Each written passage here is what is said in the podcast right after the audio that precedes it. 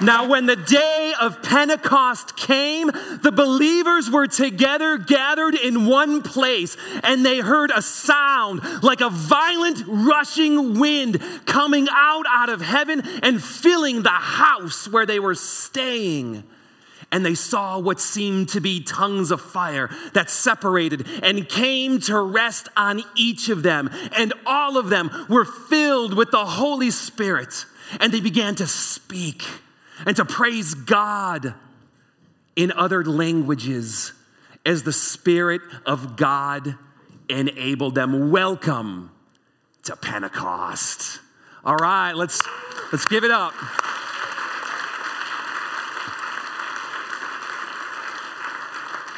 Go ahead and grab a seat.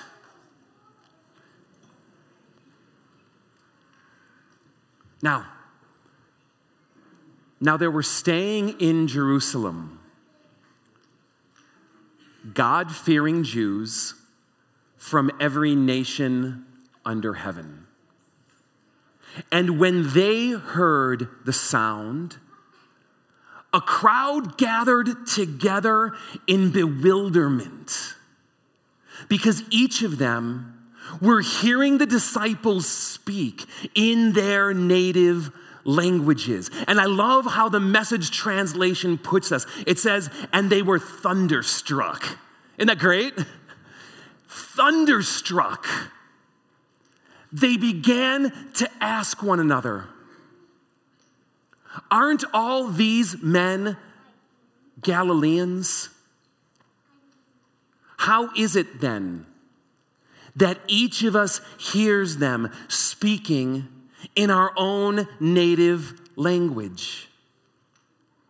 Parthians, Medes, Elamites, residents of Mesopotamia, Judea, and Cappadocia, Pontus and Asia, Phrygia and Pamphylia people from Egypt and Libya, well, at least near Cyrene.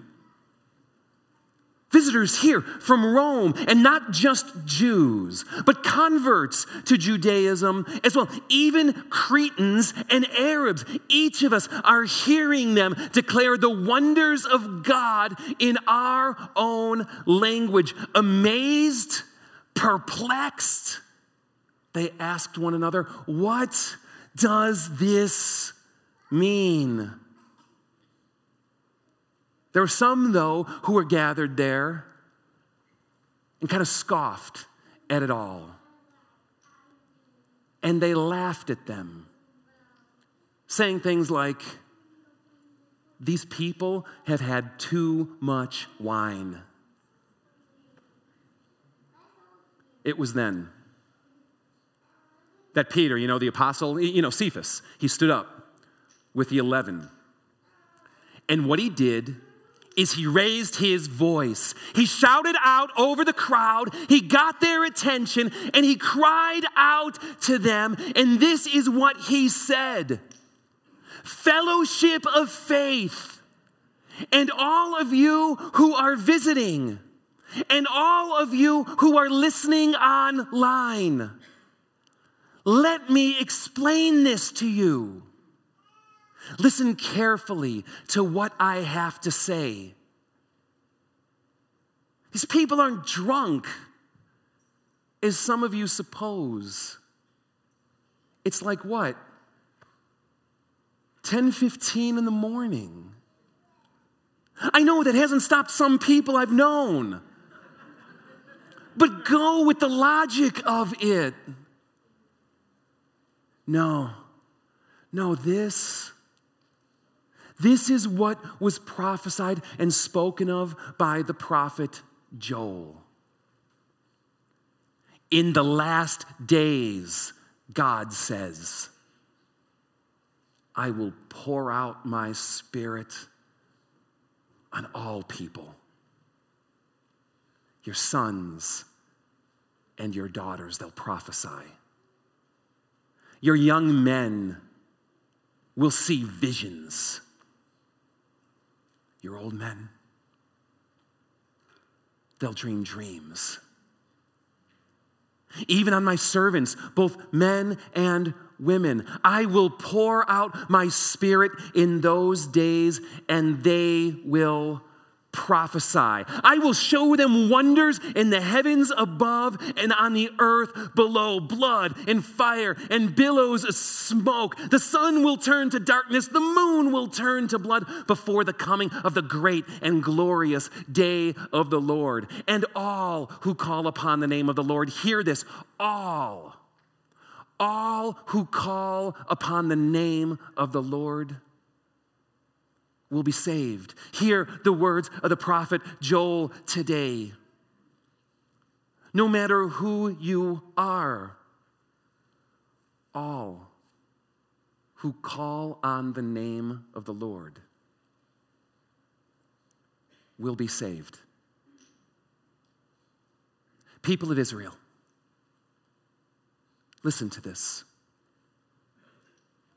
Jesus of Nazareth was a man accredited by God to you by signs, wonders, and miracles, which God did through him among you, as you yourselves know. And God handed him over to you by deliberate plan and foreknowledge, and you, you with the help of wicked men, you put him to death by nailing him to a cross. But God raised him from the dead and freed him from the agony of death because death was no match for him. Listen to what David says in the Psalms I saw the Lord always before me. Because he is at my right hand, I will not be shaken. Therefore, my heart is glad, and my tongue, it rejoices. My body will also live in hope because you, O oh God, will not abandon me to the grave. You will not let your Holy One see decay. You have made known to me the paths of life. You will fill me with joy in your presence. Brothers and sisters, I can tell you this confidently David, who wrote that, is dead and buried. And you can find his tomb under the streets of Jerusalem to this day. But this man, David, was a prophet. And he knew that God had promised him on oath that one of his descendants would sit on his throne. And knowing what was to come, he prophesied the coming of the Messiah. God raised this Jesus to life and freed him from death and exalted him to the right hand of God, from where he received the promised Holy Spirit. And what he did is he poured it out on us all, as you have heard and just seen. Because David didn't ascend to heaven. But he says, Yahweh said to my Lord, Sit at my right hand until I make your enemies a footstool for your feet. Therefore, let all Israel be assured of this God made this man Jesus, who you crucified, both Lord and Messiah. That's at least what Peter said to the crowd that was gathered together in bewilderment on that first Pentecost. That's at least what Peter said to the people from every nation under heaven who were gathered in that place that heard the sound, that heard the tongues, that heard the language of the wonders of God being spoken in a way they could understand. It's what he said to them. Those who were perplexed, those who were amazed, those who scoffed, and those who tried to write it off by saying they just had too much wine. It's what Peter shared with them that day. And do you know what happened that day? It says that the people were gathered, who were gathered in that place. It says that there were some among them. There were some who were gathered in that place. That on seeing what they had seen and hearing what they had heard and experiencing what they were experiencing and then understanding what the apostle Peter unfolded, there were some among them who were cut to the heart. Have you ever had that moment? Where, in ways maybe you don't even know how to explain, and, and for reasons you don't even know how to attribute, there is something that cuts you to the heart and pins you to the mat. Jesus himself said, I will send my spirit upon you to convict the world of sin, to convict them in realms of sin and judgment and righteousness. Have you ever been convicted in your heart? Where you could see so clearly, and eh, you can see so clearly your culpability and that which is impacting you. And they cry out to Peter and the brothers of the apostles who were gathered there that day. And this is the question they ask, arguably the most important question anyone can ever ask. Brothers, they said, what must we do? What must we do to be saved? And listen clearly. Oh, if you hear nothing else, listen clearly to what Peter said that day repent and be baptized. Every single one of you. For the forgiveness of all of your sins. And you will receive the gift of the Holy Spirit. He says that this promise is for you, it's for your children, and it's for those who are far off. Contrary to popular thinking, contrary to what people think Christianity is, contrary to everything that people want to cast Jesus and God about, Peter does not stand up that day and say, Be a better person. He does not stand up that day and say, Get your right, get your life right with God. He does not stand up that day and say, Make sure that you accumulate enough good in God's eyes to overshadow and outweigh the bad. He says, None of these things. No, he says something very different, very radical, very counterintuitive. He says, Repent and be baptized. Every single one of you, turn to God. Turn to God, God, and throw yourself on His mercy in the name of Jesus Christ. He says, Come to the water. Let it stand as a sign that you belong to God, that God has called you. Immerse yourself in it, he says. Because as the prophet Joel also wrote, God is gracious and merciful, slow to anger and abounding in love. God is a God who loves. God is a God who forgives. God is a God who saves even those who, with the help of wicked men, nail his son to a cross. And God's message today is still the same. That as the prophet Joel said, that all who call on the name of the Lord will be saved. Acts 2 goes on, and it says that with many other words. With many other words, Peter warned them, and he pleaded with them. Save yourself, he said, from this corrupt generation.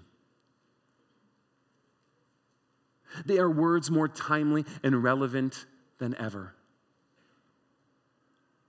Save yourself from the corruption that we find ourselves immersed in. Save ourselves from the brokenness of a world that is dirty and vandalized. Save yourself from the culture and ways and patterns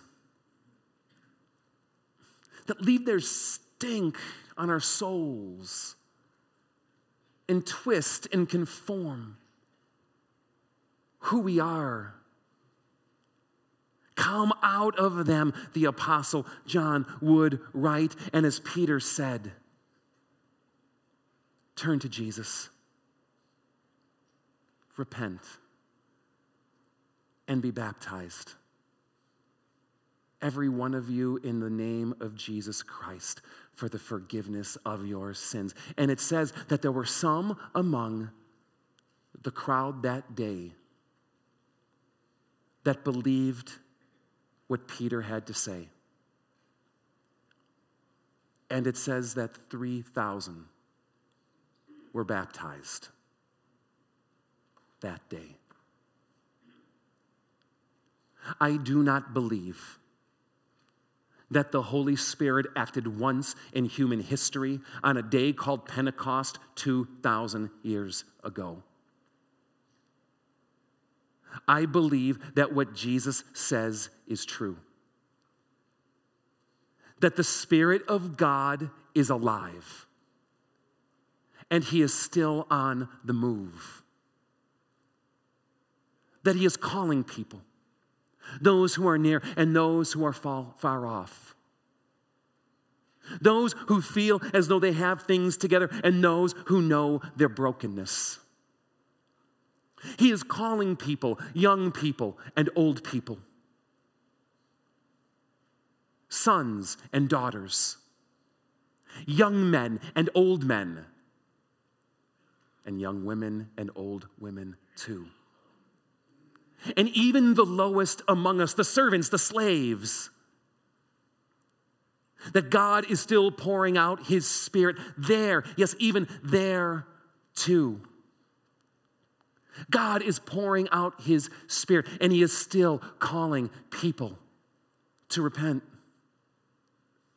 and be baptized in the name of Jesus for the forgiveness of all of their sins, and that they will receive the promise of the Holy Spirit. God has declared it, and you can trust it. You can bank on that what God says is true. And I think the worst things that we can do as Christians is to talk about the Bible, hear the words of the Bible, study the words of the Bible, and even maybe do it in Greek, and not actually respond to the words of the Bible, to not actually live the words of the Bible. Because the message given by Peter that first Pentecost is an ever living message that marks everything that Christianity is about, that God is giving to you. I am convinced of this. That there are some of you gathered here today that are amazed at what you're experiencing. There are some of you here today who are utterly perplexed, dumbfounded, and have no idea what's going on.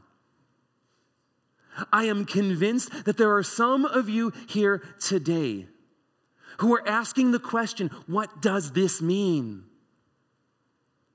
And I'm convinced that there are some of you here today who are saying that guy is nuts. And this is whacked out. and it might be something stronger than wine that they're on. The call of God is to each of you, each and every one of you. And today, we want to give you the opportunity to respond. Maybe you're here today and you are cut to the heart. You're cut to the heart, you're broken. You've spent a life or a season running from God, resisting God, avoiding God, rationalizing God, holding God at arm's distance, or in any other conceivable way, buffering yourself against God because you're afraid of God. And you're afraid of what you feel when you're in God's presence. And you're afraid of the implications of what it means. And you're afraid of what God is going to say to you. Come to the water. Come to the water today. Come in repentance and baptism. There are some of you here today who don't even know how to respond. You're on the fence, you're weighing it, you're feeling it. God invites you to take a risk on Him, to put Him to the test, to see if He is faithful not through challenges of your own creation and making by which you set the rules of the game and bait him to answer, but instead to risk taking him at his word and seeing what happens by trusting him. There's some of you here today that want nothing to do with it. You're angry. Or maybe cynical. Maybe bitterness has taken root. And it's kind of put a veneer over the sensitivity of your soul. It's more expedient to scoff or to laugh or to dismiss or to ride out the hour. We're so glad that you're here. And God is too. And I want you to hear this God loves you. And whatever place you're in, God is inviting you. We want to give each and every one of you an opportunity